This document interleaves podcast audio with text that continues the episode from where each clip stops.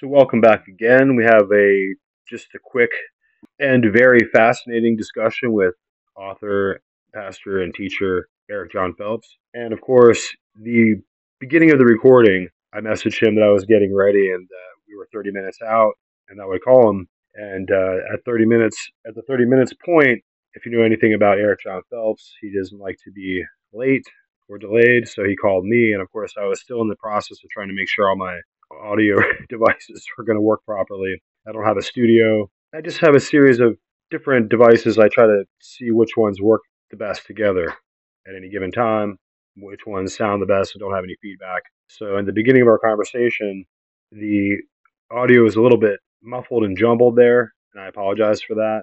But if you just give it a chance and you just work with us here as we were engineering the ship at mid-flight, we were able to get a good a good sound where he was able to hear me and we weren't having any feedback. So once again, I just want to appreciate you for coming back again, and I hope you will come and check out our new sponsor, a courageous and brave sponsor, much much like uh, our, our other sponsor. Now we have two, right? Wendy'sLimited.com, very brave.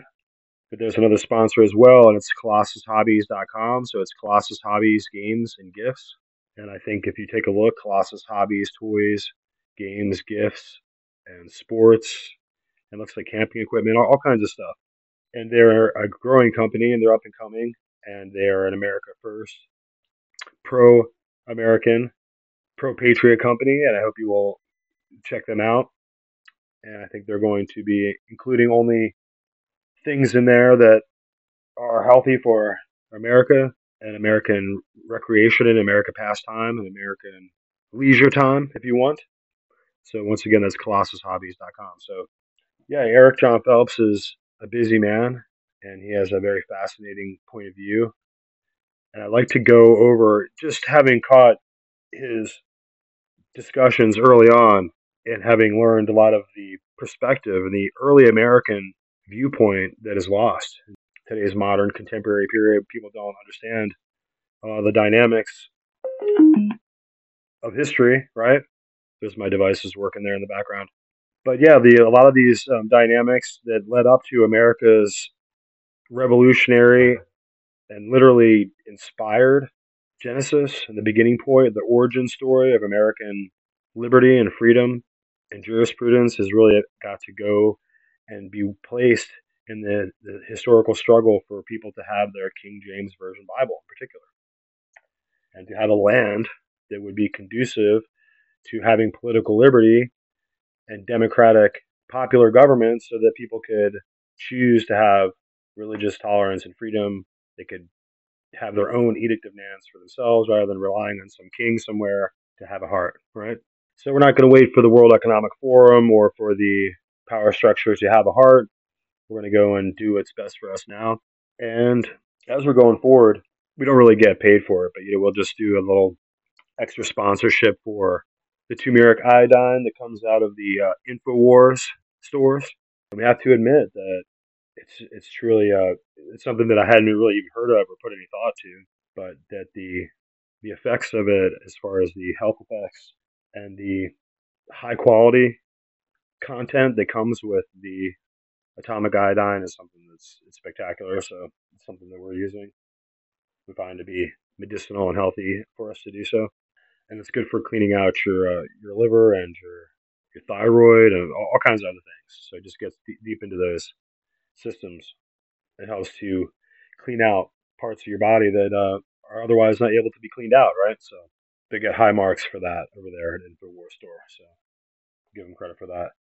And I hope that we are able to do more interviews with Eric Jon Phelps in the future.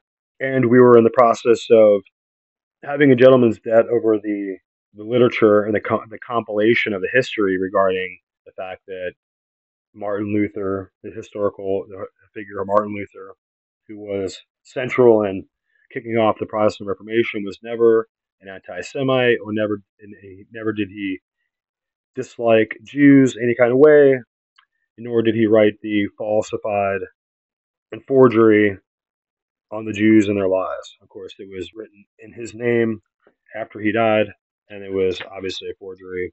It doesn't comport with any of his own beliefs or writings or doctrinal positions on theology, but it tries to make Martin Luther appear to be some kind of anti Semitic hater of the Jews, which couldn't be farther from the truth. And of course, it was a piece of propaganda that was utilized by the Third Reich and by Goebbels and them to try to take and influence the Lutherans at the time, the Lutheran Church, and to convince them that even even Martin Luther had a problem with those perfidious Jews, as, as they like to say. But of course, that, that anti-Semitism and that particular rubric was, of course, a forgery, as we've said many times, and that Martin Luther never wrote such a horrible book.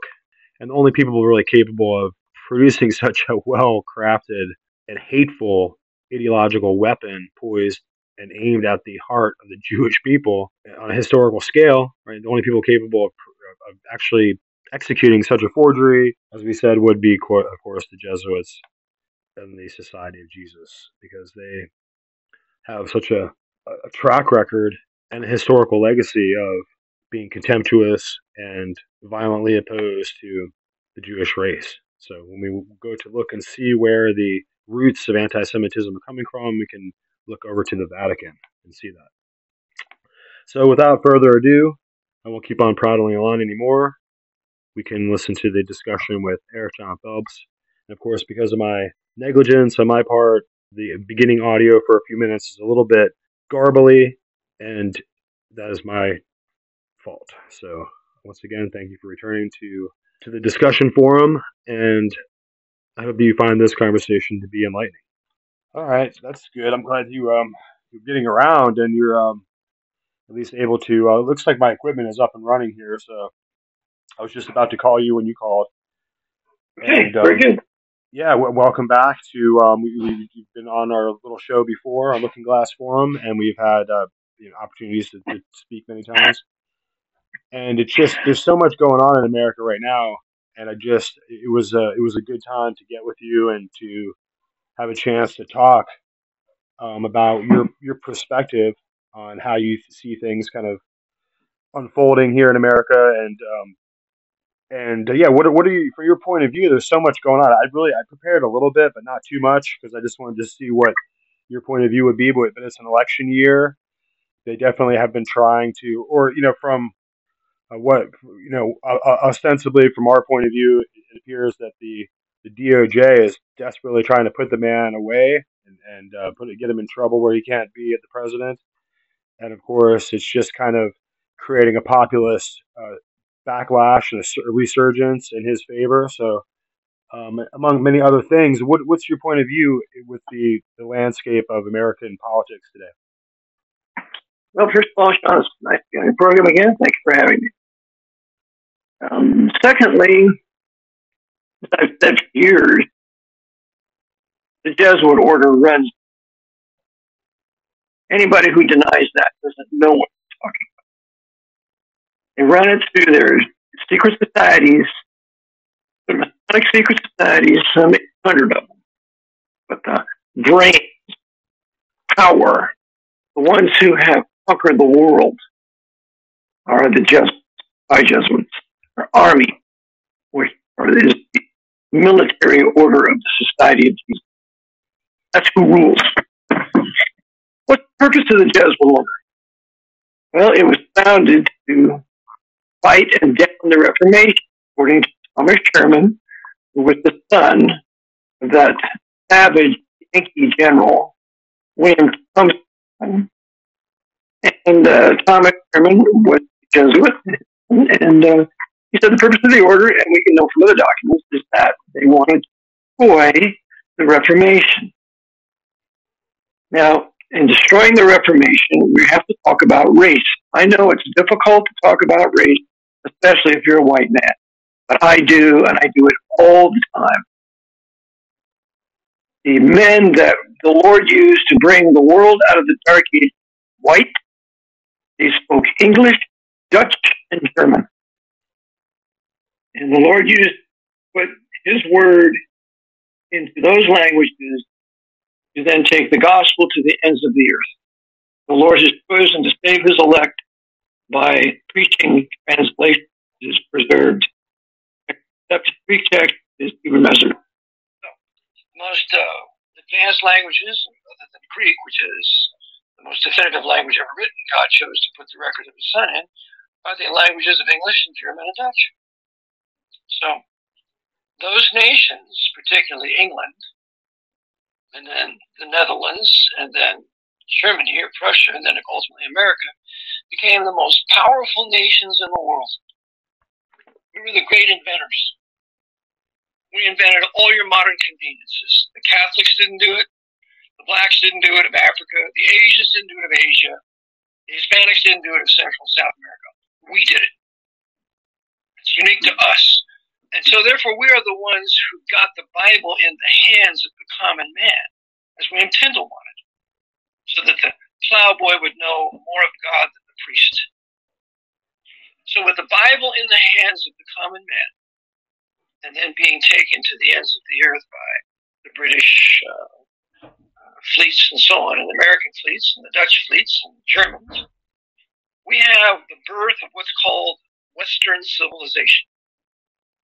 Western civilization started in 1648. Any secular historian will tell you that.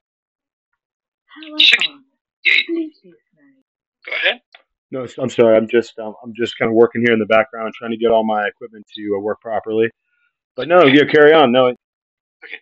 So in 1648, we have the end of the Thirty Years' War.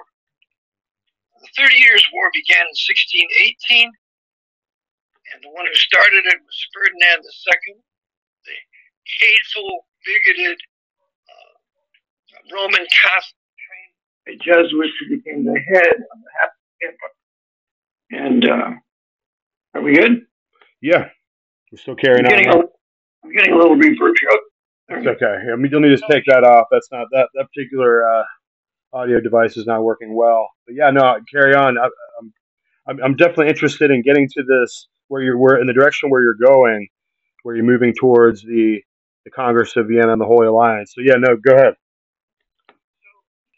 Remember, about one third of the German people were killed in that horrible Thirty Years' War. The, the target was all the German Lutherans.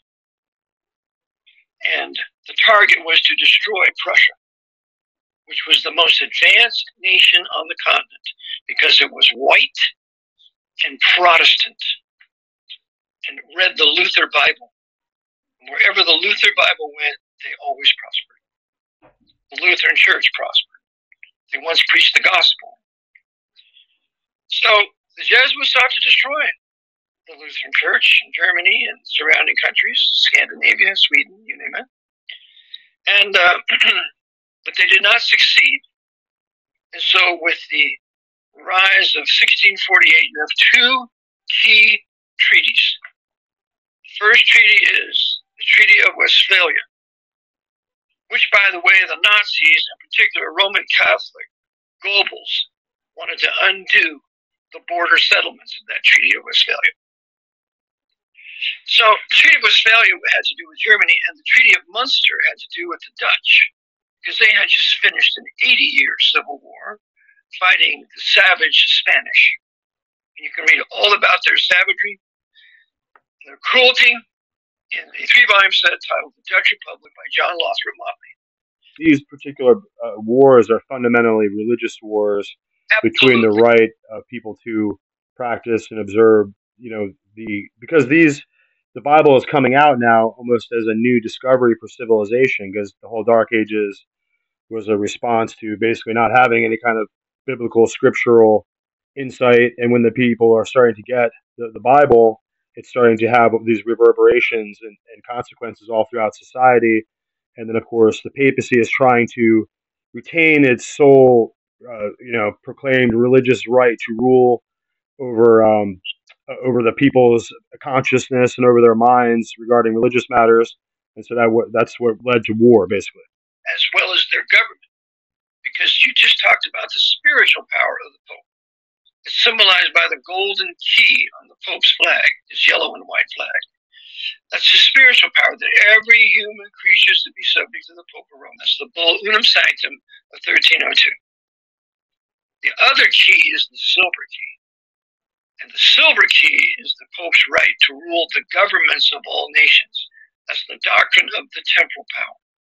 It was given to him by a bloody murderer named Pepin the Great, who was the father of Charlemagne.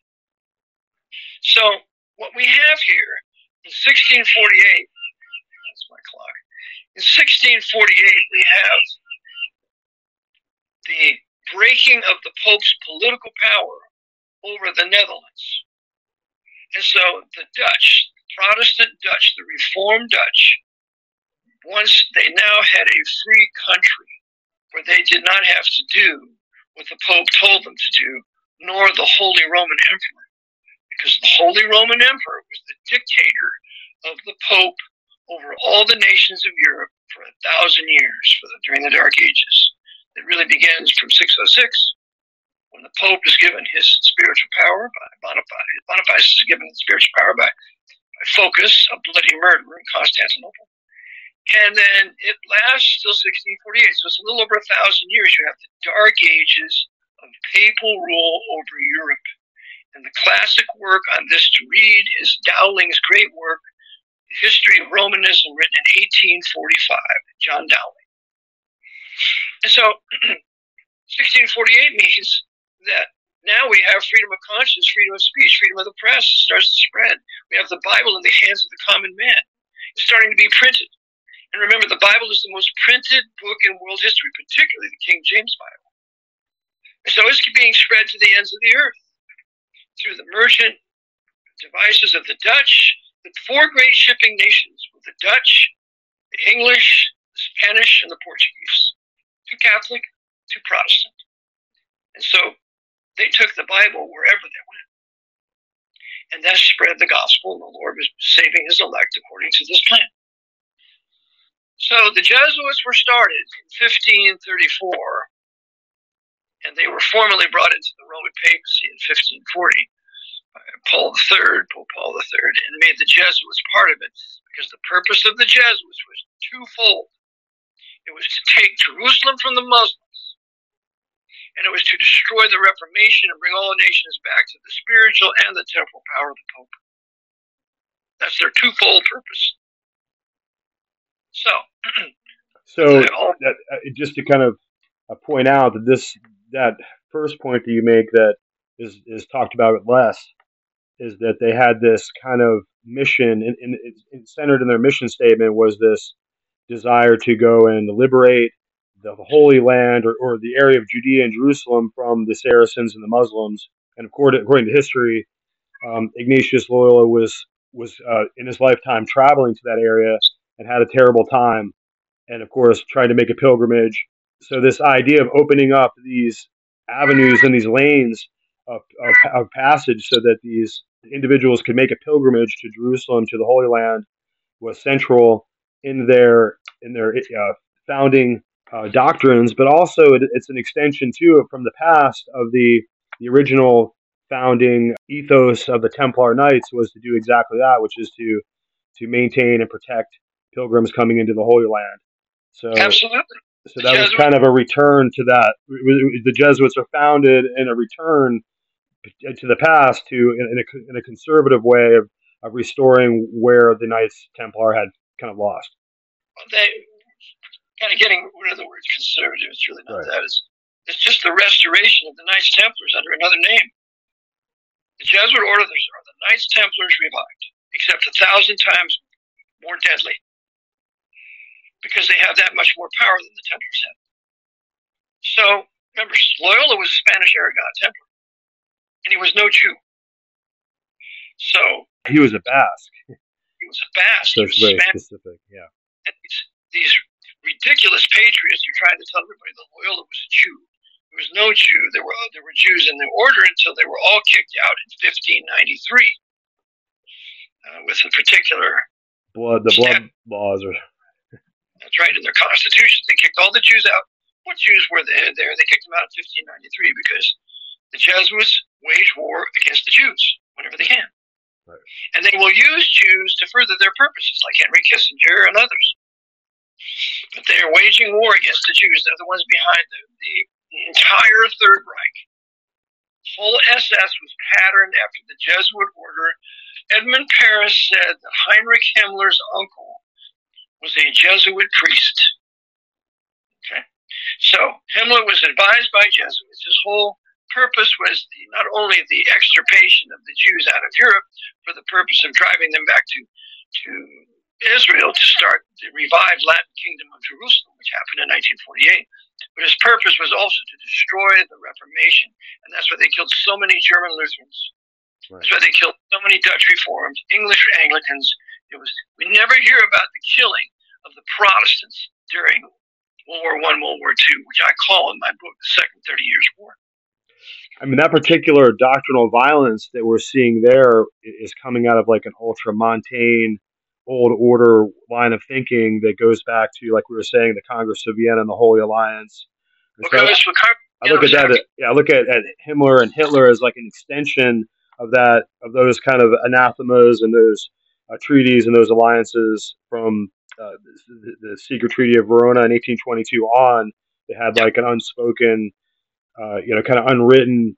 Uh, they, they swore a, a, perpetual oath to go ahead and uh, and destroy national governments especially America, and popular That's government right. everywhere in the world. That's right. America was the greatest government ever founded in world history. You'll never find a group of men ever sitting, ever putting together a government as great as these men. And there were only nine Freemasons who signed the Declaration of Independence. So don't anybody tell you it's Masonic doctrine. The man who pushed it primarily was the great John Witherspoon, the president of Princeton, Princeton College. So Princeton is the one, uh, Witherspoon is the one who stood up and called for the signing of it in 1776. So it is a Protestant Calvinistic doctrine yeah, I don't.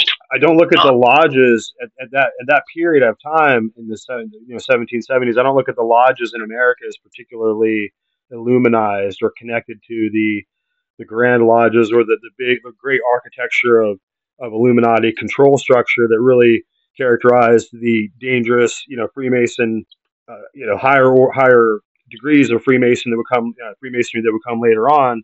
But these earlier lodges were probably just simple guild hall is probably not what people imagine to be the uh, the new world, the halls of new world order power. So it wasn't. Absolutely. Right. George Washington said American Freemasonry was not penetrated by the Illuminati. Right. His letters. So Finney puts it in his great work on Freemasonry, where Charles Finney was probably the greatest evangelist in America the last during the last half of the 19th century. He had been a Freemason, he was saved, and he writes his great book on Freemasonry. And he quotes George Washington, who said, The lodges in this country have not been penetrated by the Illuminati. And furthermore, without the low level Blue Lodge Freemasonry, the American Revolution would not have succeeded. So that's why the Jesuits destroyed it, called for its destruction, and then they brought in as many as they could. Pardon me, the cat's in the heat. Uh, that's all, it's all right. Go ahead and uh, it's my son's cat. anyway, uh, they uh, they uh, that's what George Washington said. And of course, you have many of, of the leading generals. They were low-level Freemasons, but they were nationalists. They were patriots. They were not sellouts. Okay, right. George Washington was a third-degree Freemason, but he said he said, according to Finney, that he went into a Masonic lodge, but once or twice in the last thirty years of his life. Right. That sounds about right. That? And furthermore, according to William P. Grady in his great work, uh, How America, the Devil Turned America Against God, he shows you in there that George Washington was baptized in the Hudson River in 1783 by his favorite preacher, the great Baptist Calvinist John Gano, uh, major Calvinist, I think he was a major, and he baptized him, and George Washington gave his battle sword to John Gano. And that's on display at Jewell College in, uh, in Missouri. So, George Washington was no leading Freemason. He was just a low level Freemason that didn't go into the lodge once or twice in the last 30 years because God was using him to set up an historically white Protestant and Baptist nation founded on the Reformation Bible, which is the King James AV 1611 in its present edition of 1769 before the American Revolution Bible. That was the Bible of the country. That was the book of the country. That's why Andrew Jackson said, Sir, that book is the bedrock upon which this republic rests. So the Jesuits know this. so their purpose in destroying the Protestant Reformation through wars, subversion, assassination, one of their key purposes was to get the King James Bible out of the hands of the Protestant and the Baptist churches, which they have successfully done by 1960. Right. So the vast majority of churches are apostate. They have departed from the Reformation Bible, the Word of God, and they're all incorporated for the most part, or they're 501c3s. Very few are 508c1a, like mine is. So as a result, the Jesuits have conquered the, the very enemies that defeated them in the past. As goes the church, so goes the government. As goes the morality of the people, so goes the increase of the national judgment, because God always judges nations based upon its morality. That's why Catholic nations are all poor. You don't find any wealthy Catholic nations unless they got it given to them by a Protestant nation. So, I mean, Protestant, the, the, idea of Protestant nations or, or separate nations or nations who, who will have a, a religious distinction that's their own and not determined by the by the you know Vatican Christendom universal religious system that, that kind of preceded this idea of like separate nations and we have this the, the success of a democratic republic, a, a popular constitutional uh, democracy in America, so that the people, you know, who are going to ultimately be a Bible believing people are going to be founding the this greatest nation in, in history, in world history.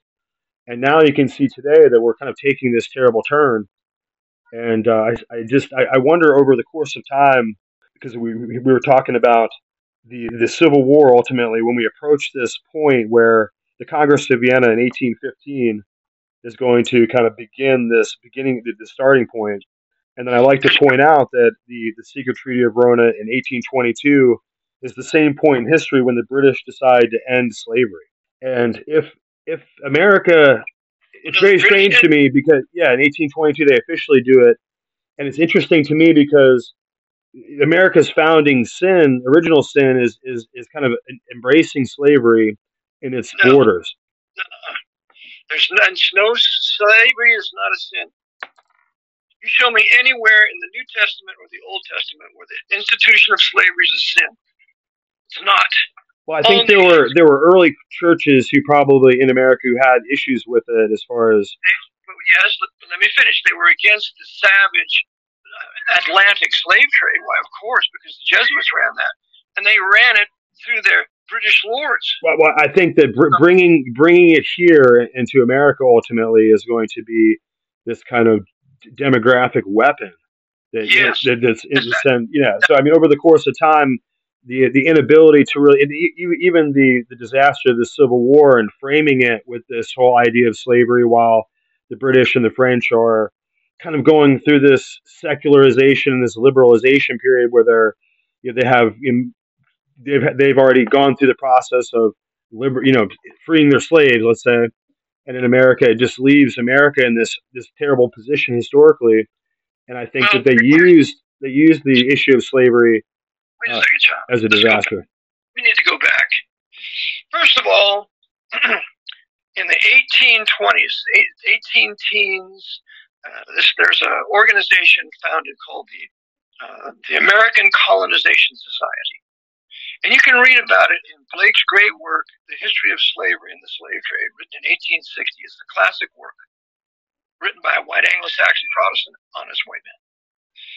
We learn there that Francis Scott Key, the writer of our national anthem, was one of the founders of the Colonization Society and was one of the heads of it. And that was about repatriating or sending back American freed blacks to Liberia that was purchased by white Protestants from the tribal chiefs in Africa to give the American blacks a home in Africa. And they were gradually being repatriated. And the chapter in History of Slavery and the Slave Trade by Blake, there's a chapter called Liberia. You got to read it. You got to read it. Just that that those 15 pages for a broadcast because it's an appeal by the black leaders, namely Joseph Roberts of Liberia, for the American freed blacks to come to Liberia because you're never going to have any freedom in America. But he says it is awful for these people who had been you know, carried away and brought to a place where they didn't have any kind of resources or skills uh, to, to be able to withstand uh, you know the environment and the elements And so for them to be repatriated back to the lands where they were brought and carried away from in slavery would be the natural and orderly and just thing to do. And, and a humanity to do it's like a humanitarian crisis, and you want to get people back where they belong, and you know. And so that's a, that goes to my point, Eric, is that initially, if America hadn't you know, had had resisted slavery with the you know the, me interrupt. Okay, we had, right. we had, we stopped the slave trade. Right, and Jefferson, when he writes, he has a hand in writing the Declaration of Independence because there's five men who wrote that, not just Jefferson. And America's Great. up against the slave trade ultimately. That, that's right, because we were against it, and that filthy King of England negated our, our, our desires to end the slave trade in the colonies. Remember, the first colony to end the slave trade was Virginia. Right. First, under Patrick Henry. So no, we wanted to end it. And Jefferson wrote of it correctly. He called this this uh, horrible slave trade that's a disgrace by the King of England. And, and, and he also tells you the reason why they brought the blacks over here was to use them as a weapon to kill us. Jefferson talks about that and that, and because he wanted, he put that in there. The Georgia Georgia people, the Senate there, refused to allow that section to be put in the Declaration of Independence. But that's a section that Jefferson wanted in there, and they would not allow it in there. They would have really addressed this issue early on, and now it's right. kind of being festering like a like a boil in American politics, and all because of erroneous, lying history, lying history, Revi- so, revisionist history. Revisionist, which is right. lying history. It's not true history. It's lies. You got to hear these these big corporations. Yeah, these big corporations. They they're coming out with statements to their their employees that uh, like like Boeing, for instance, where only only people who are who have uh, a light complexion and have less melanin in their skin, right, who, who don't have dark skin, you know, people who are European who might be called white, uh, only they can be characterized as racist, and anyone else who might be, have a complexion or brown skin, they, they can't be characterized as racist in any kind of way. So, so you can see how the, the politics is approaching this this ultimate kind of yeah, full-fledged attack against the white men, particularly the Protestant Baptists of this country. I remember when that savage, hateful racist Dick Gregory said black people cannot be racist. I right. remember when he said that. What a liar, because the vast majority of them are. The vast majority of blacks in this hate country hate white people. I'm 70 years of age. I've watched it for 60 years. The minority civil blacks are Christian blacks and they don't hate white people, but the vast majority do. So, as a result of that, they're used as a weapon against us so that we will not be able to rise against the political tyranny that we have in Washington since March 9, 1933, with the implementation, implementation of military emergency war powers military government.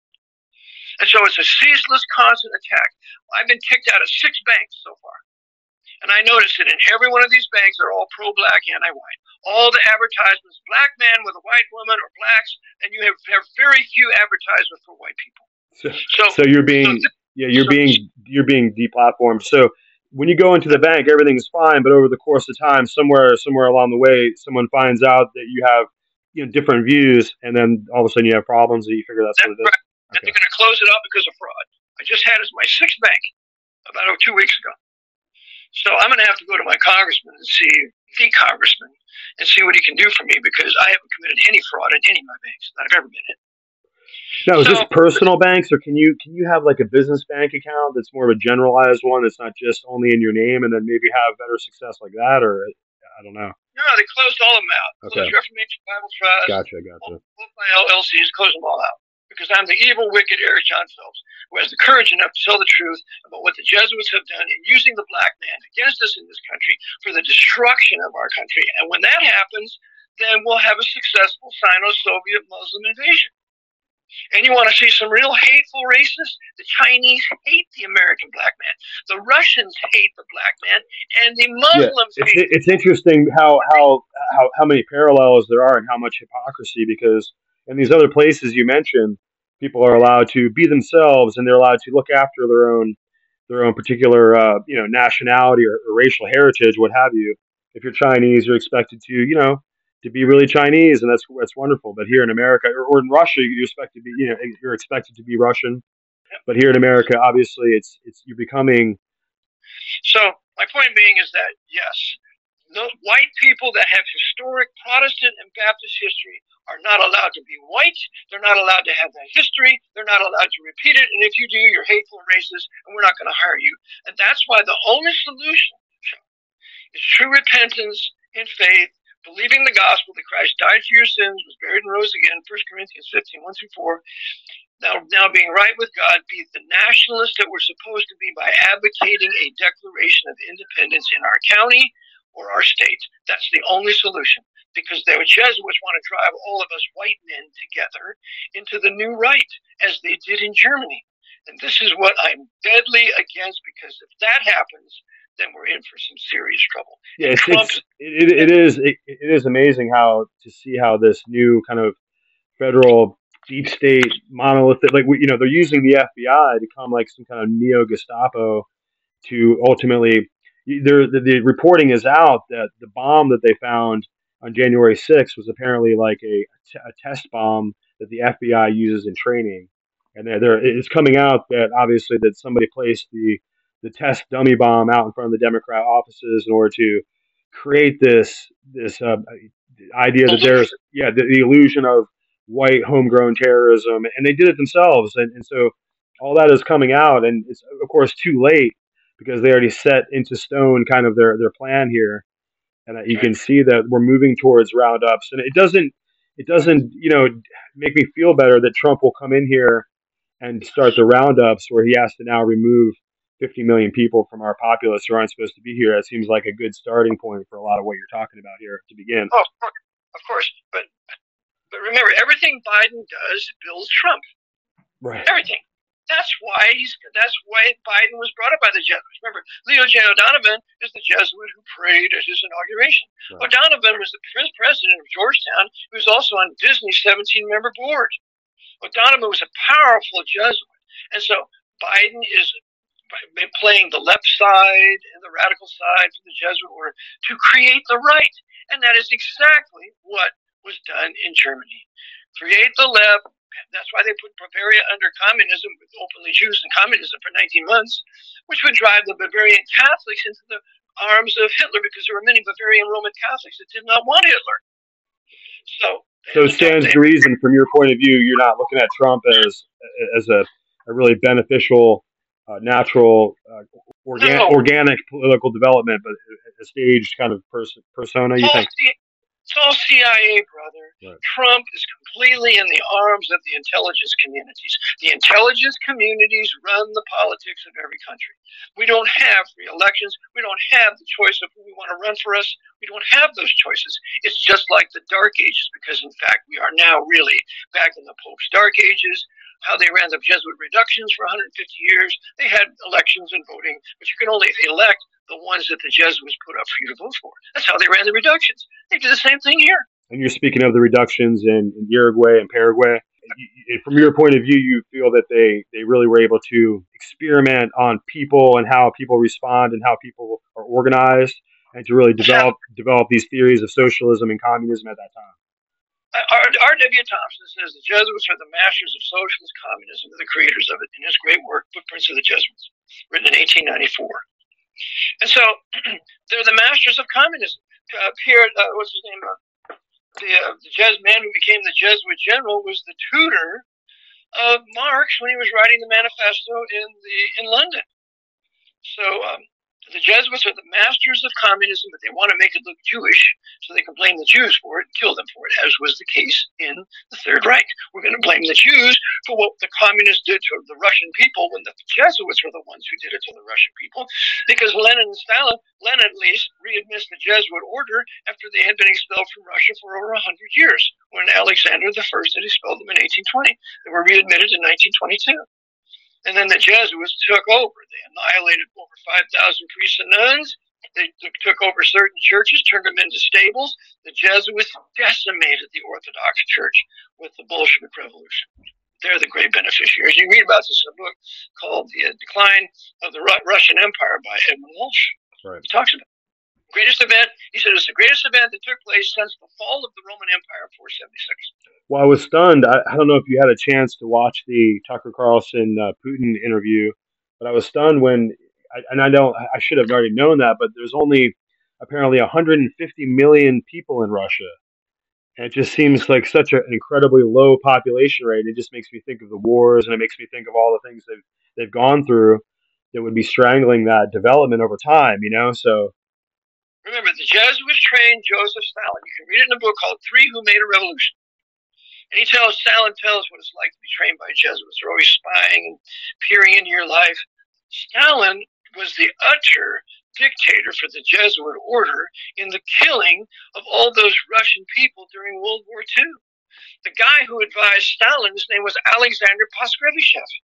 Poskrevishev was really the man Friday, according to Svetlana, Stalin's daughter, when Stalin had to sign all the death lists. It's Poskrevishev that ran things, and he was totally controlled by the Jesuit order, just like Harry Hopkins ran things in the White House totally controlled by the Jesuit order for the benefit of using FDR. So FDR had his Harry Hopkins, Stalin had his Alexander Poskrevishev, Churchill had his Anthony Eden. All these guys were the real rulers, subject to the Jesuit order. I guess so I guess Woodrow Wilson had his Edward uh, Mandell House. Uh, no, Ed, Woodrow Wilson had his uh, Tumulty. Okay. Joseph P. Tumulty he was the guy that oversaw everything that Wilson did. He was the fourth degree out of Columbus. He, for 10 years, oversaw everything that that apostate Protestant Southern man, Woodrow Wilson, did. And you couldn't get near Wilson unless you went through Tumulty. And I have it in my book.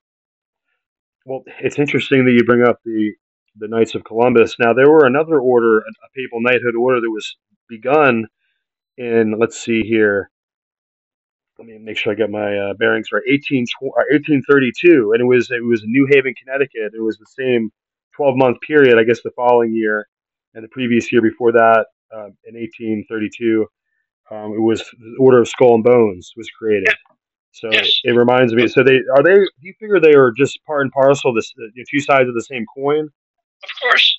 That's why the Bush family has one son in Skull and Bones, and they have another son in the Knights of Columbus. Right. Right. Good point. Jefferson Knight of Columbus, W, is a skull and bones. The same family. And then remember, the brother of uh, the father of George W. Herbert Walker Bush was a Knight of, Columbus, Knight of uh, Malta, Prescott. So Prescott was a Knight of Malta. W was a uh, Herbert Walker Bush was a Bonesman and a Knight of Malta. So you got the Knights of Malta, the Bonesmen, the Knights of Columbus, all combined in that Bush crime family. They were begun. Begun in 1832. So it's really just affording and, and a quiet, a cold extension of the powers of the of the uh, Holy Alliance as they're yes. getting positioned. And then right after that, the next big event is the Civil War. So that's right, because they had to get the Protestants in to control them, and Yale was a Protestant university. It was one of the major Protestant universities that was founded to evangelize the Indians. So the Jesuits got control of that and then used the, the finest of those sons in their work to bring on the war between the states because it wasn't really a civil war. The South did have the right to secede. And then to, on the ruins of that, due to the treason of Robert E. Lee and, and the Southern Confederate leader and also the Roman Catholic general Meade and Rosecrans and others, due those acts of treason on the battlefield, they made sure that the South lost, that it would be conquered, and on the ruins of that South, they would create a new nation. It would be a national government, and that was the proclaiming of the 14th Amendment as ratified on July 28, 1868. That was the whole purpose for the war, nothing more. Well, regarding the ability to secede, I mean, ultimately, these particular states, as they're called, were really sovereign, independent nations. Yes. Am I missing something? So ultimately, they they had the right to do what they wanted, and they had the right to be a part of the the treaty alliance, uh, the grant of power in Washington D.C. and that union, and that, or they had the right to be to be away from it. Now, ultimately, in the end, it, it seems to me that the North didn't really win because they ultimately lost their their sovereignty for their nations as well. They they no longer had the ability to operate as nation states, but now they're just part of this. They're subsumed as like counties into this larger national whole. That's right. Now, because they made federal citizenship that was for whites, they made it national for whites and blacks. In the, the foundation of creating what I call in my book the Pope's Holy Roman 14th Amendment Socialist Communist Corporate Fascist American Empire. And that was the foundation of it. Later, three years later, they'll start the District of Columbia that will be the center city for it, like Rome. It will be called Rome of the Potomac. But the crowning event is March 9th, 1933, when the Jesuits used FDR to impose emergency war powers military government for the National Republic created in 1868. That is critical that we understand that. I mean, as we're building up in this kind of technocracy that they're building in America, with Woodrow Wilson, and as they're moving forward, they begin to build a system where people are tied by their their birth certificates and their social security numbers and their particular personal details, and they're tied to the as indentured servants to the, the, the development of the national debt that they're going to bring about with the Federal Reserve System. And they're going to tie everyone individually in America who's born with these documents and who's tied to this IRS debt. They're, they're going to basically create us into debt engines, if I understand this correctly, as we move forward. Well, um, that's correct. Remember, the seizure on March 9th, 1933, the commander in chief began to wage war on the American people. And so he seized every piece of property, every person, and every place and thing. He seized it all. The commander in chief has legal title to everything in this country. And the horrible thing is that everybody, all the people, have volunteered to this by being a volunteer surety for this all caps entity, which is an enemy belligerent in the Trading with the Enemy Act. Now, when you say surety, you mean personal collateral. Pers- That's right. Personal collateral. The, the military government writes laws for all the all caps entities. And, but the man, the woman that's tied to it, that's joined to it, called joinder, they are the ones that have to pay the fine and do the time. But they only have to, they only do it when they are put under an emergency war powers military jurisdiction or due process of law. That started in 1938. That's what that's what uh, puts down all the constitutional protections and habeas corpus and all that goes away when that's you go into that state because out of this emergency war power military government, they can implement martial law. They'll not do away with the military government, but out of that, they'll impose martial law. So that's their game. That's what they want. They want martial law, this military government to morph into that. And all the courts were set with military colors. I was just in Spokane a couple of days ago and I decided to go there to file some papers. And I went up to the ninth floor and sat in on a little hearing where they had this savage Mexican invader in there. And they're giving him a trial and, and uh, coddling him. And he had, it was a gun charge. He, he had a Walther PPK and uh, he was picked up for it. And, but he's here illegally. So they're going to give him a trial, but in the whole procedure, of course, it's a woman judge. America's international judgment because we're ruled by women now for the most part. And so we had, that's according to Isaiah, when a nation's international judgment is ruled by women and children. Right. So, so what we have is we have a military color in the courtroom. It's a, it's a regular American flag with on three sides there's gold fringe, and it's on, has also gold cord and tassels. Or sometimes it doesn't have that. But uh, that's a military color. So the question is, why is the court flying a military color in what is an Article 3 civilian district court? Because we're under military jurisdiction since, since April 25th, 1938, when the Supreme Court of Infamy handed down the Erie decision, which did away with general federal common law. There is still common law under military jurisdiction, and it's judge made case by case. But the federal general common law that really was in place since uh, since 1841 with uh, Swift versus Tyson the Erie decision reversed it. And the question wasn't even before the court to show what a criminal action that New Deal FDR court pulled with its leading, the man who gave the opinion, his name was uh, Louis Brandeis. So they had it to a Jew to give the opinion. So later on, when the new right comes to power, we can blame the Jews for this military jurisdiction in all the courts. Fascinating.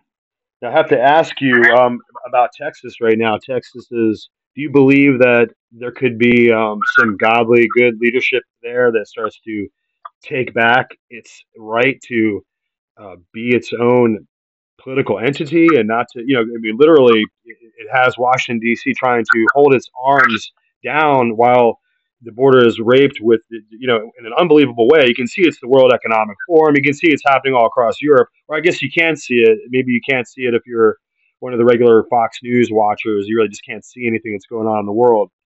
But uh, if you pay attention, you can see that there's a, a mass movement and a, and a political energy behind moving millions of people from one side of the world to the other. And, and, so I think it's the same kind of issue that we had initially when we had to deal with the wounds of the, the sub-Saharan transatlantic slave trade in our borders here in America. But now we have the same kind of circumstance.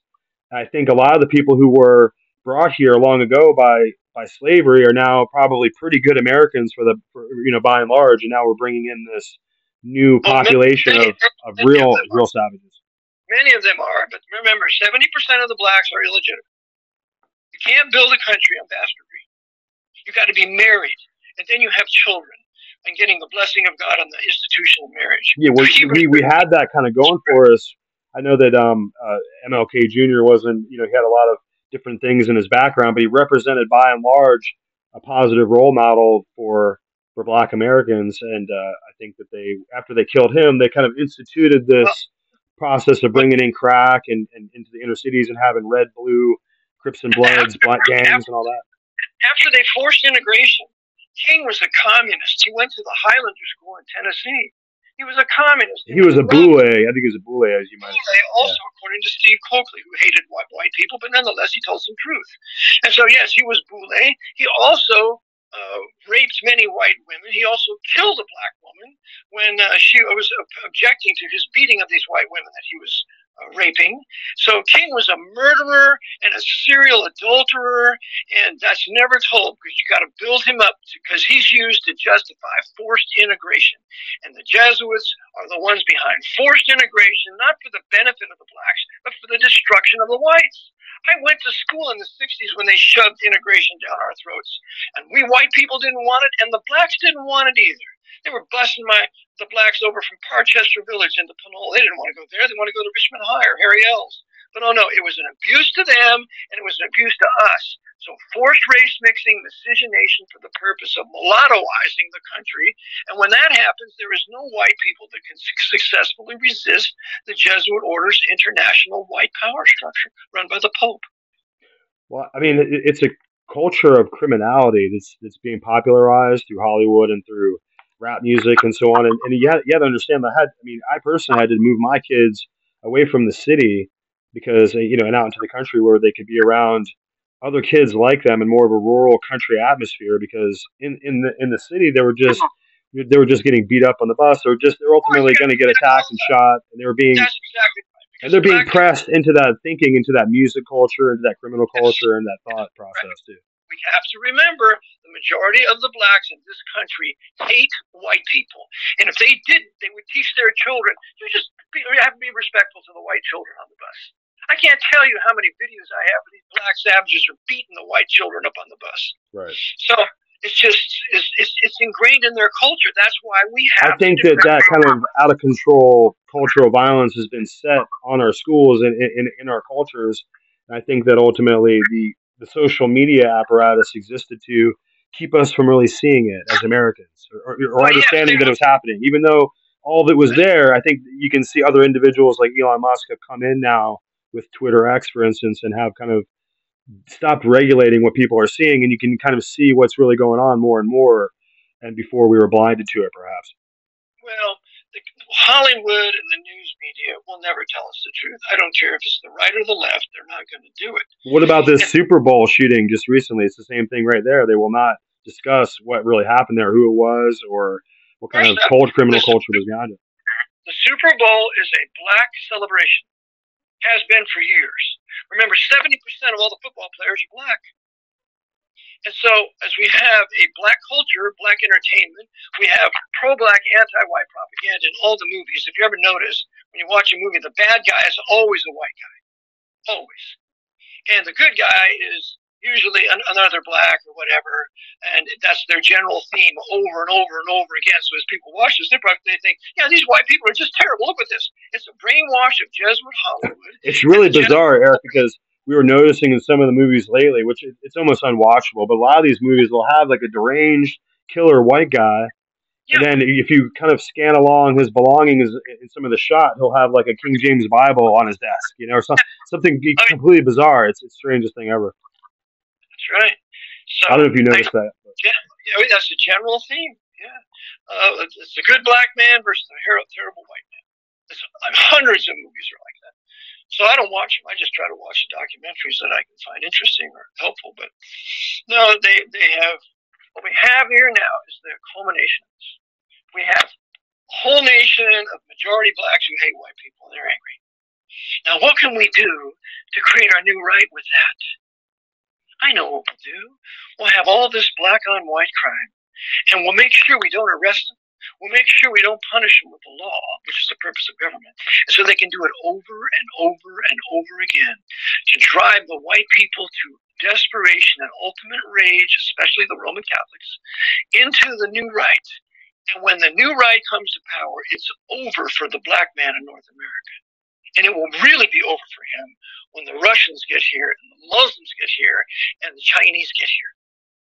So he's finished unless he repents. Well, Eric, if, what, if you if you look carefully from some of the reporting going on on the border, apparently there is a whole phalanx of of, of crowding uh, foreigner uh, uh, people coming from China who are apparently not very friendly at all, and they're here. They're pouring in. They're pouring in under under the uh, under the wire here. They're, it's fifth column. Right. Remember, really Franco Franco won the Spanish Civil War by sending his fifth column into Barcelona or into Madrid before he took Madrid. They always have a fifth column. And so that's what they have here fifth column Muslims, fifth column Chinese, fifth column. Uh, I mean, we must be really deeply into it because we just recently had this discussion that's, that's come out with, get this, it has Bret Weinstein and it has Alex Jones discussing how there's tens and tens of thousands of undocumented Chinese pouring over the border. And you know what I mean? So it's yeah, we're we're they're talking. I mean, and Bret Weinstein saying, "Look, I think it's a full blown invasion," and this is just the yeah, this is just the opening salvo. Of course, it, and remember the reason why Clinton, that Jesuit, gave Long Beach to the Red Chinese for leasing is to put all their weapons there. So when they finally arrive, they're already armed. They can go to where they have their weapon storage and start moving east as they start taking everything in their path. Well, we're getting close to an hour, which usually are very generous in letting us talk for an hour. And I just had another question, a little diversion. It had to do with this quick news cycle through uh, Maui recently with the Maui fires. And I found some research that showed that there was some some CCP launched satellites in the air and it looked like there were the possibility of direct energy weapons was used. And, and this is news that was completely, totally doused and, and, and, not, not discussed. And it, this comes just a couple of years after Trump starts the, you know, the Space Force military branch. So what, what do you think? Do you think that that was, I don't know if you heard much about the, the direct energy weapons that were used, maybe in, in Paradise, California, even previously to this, but also yes. in Maui. Oh, yes. I have no doubt there are direct energy weapons used, but it's ultimately under control of the emergency war powers military government in Washington. Because remember, the Chinese Communist government was put in power by the military government in Washington in 1949 when Francis Cardinal Spellman made sure that happened. That's why Chiang Kai shek was blocked. He couldn't invade mainland China. And so then China would have victory with Mao. And hence, 1949 is when the Jesuits put Mao in power. And everything they do in China is overseen by the Jesuit order and abetted by Washington District of Catholics, District of Columbia. Same way in Russia. It's the same exact deal. So the, the heart and soul of the problem, the heart and soul of the New World Order is the Pope's District of Columbia. That's why they put the, the um, all-seeing eye on the one dollar bill in 1935 with Wallace, you know, vice president, high little Freemason. So, well, the solution is is our each one of our counties needs to declare its independence from Washington, from District of Columbia, from the United States, quote unquote. Or and we cannot secede. That's not permitted. Texas versus White, 1869. No state has the right to secede, but every state has the right to declare its independence. So the state can do it or the county can do it, but that's the solution. And to, to and God forbid that we should be brought into the new right, because that this is going to be bloody and savage, and all the camps will be smoking to kill at least 150 million people in this country and guillotining them. So you feel like it'll break down into the uh, uh, along these lines. But just a few maybe provocative events could lead us to this position where we're where the people are like basically clamoring for an answer because of what they're, they're basically being surrounded on all sides with the, these these actual military threats. It's amazing. It's a military invasion on a border. That's right. That's exactly what it is. And it's just because it's brought about by the military or the Society of Jesus. Remember, on the borders of Arizona, they got a big statue of the Pope welcoming all the Hispanic Roman Catholics into North America. Right. And you have the whole uh, the movement, uh, the Aztlan movement. Going to take back uh, South America, South southern part of North America, Arizona, uh, New Mexico, California. That's the Aztlan movement. They know they're not coming here as immigrants; they're taking it portraying the white people that, that fought the uh, Mexican War as a bunch of tyrants. When remember, as far as Texas, Texas uh, became a republic and it had to resist Santa Anna and basically freed the Mexican people from that tyranny, if I remember right.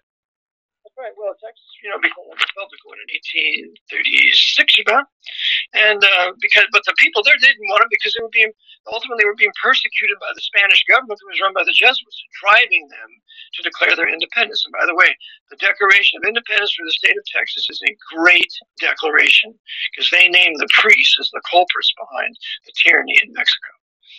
But that's what they want. They want to incite this war it's going to go to civil war because you can only push, push white people so far. We have it in our genes. When we get to a certain place, it's over. We don't care. We are not going to put up with this, and it will be war. And the Jesuits want to bring us to that so that they can have leaders that will direct us right into the arms of treason and defeat and betrayal. Right.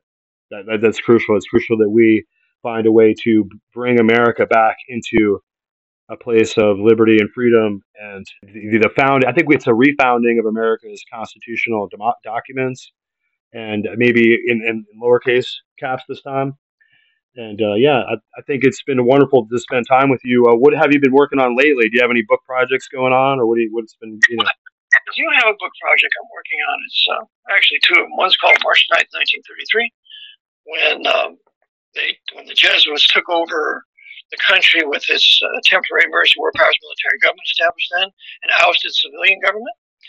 And then I also am working on another book for the true causes of all cancers, and that's parasites and fungus.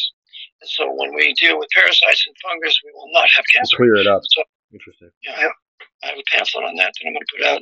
Real cheap, real cheap to prevent it, real cheap to reverse it. I just had a doctor friend had a four by four inch tumor on his neck and he went through this regime, including soaking in the bath and, and uh, baking soda and sea salt, as well as taking it orally. And the thing died, turned necrotic, and his body consumed it, and it's gone. So there's no need to suffer under the Jesuit orders cancer inquisition. Because they put cancer, the cancer inquisition, in the Tropic of Cancer. The Tropic of Cancer is where all the historic white Protestant nations are. Fascinating. No, I think you you um you told me about a particular book. It was Doctor. Uh, yeah, I, I now it's it's gonna just I'm gonna forget. Say it again. Ben Simoncini. He's Italian, and he wrote the book "Cancer is a Fungus." And then and the, the, the great Hulda Clark wrote a book "Cure for All Cancers," and she said the key to cause it it is the parasites. And then the real book that ties everything together is called Cancer Cause, Cure, Cover by Ron Gdanski. He's a Canadian. He studied it for seven years, and he shows the whole course how it happens and how to reverse it. And you were talking, I remember the name, that was Dr. Mendelsohn, I think. You talked about another. Oh, yes. Yeah, Robert was, uh. He suffered for having released that information. Yeah. They killed him at 63 in good health because he was completely against vaccinations and he showed how terrible they were. And he was such a great debater that whenever there was someone that was to come to oppose him, the chair was always empty. And so Madison had the day. Well, I, I appreciate you speaking with you again, uh, pastor and teacher and author Eric Jon Phelps. Thank you again. And let's talk again very soon. My pleasure, Sean. Lord bless and Lord bless your listeners. You too, brother. Lord bless you. Okay. Have a great one.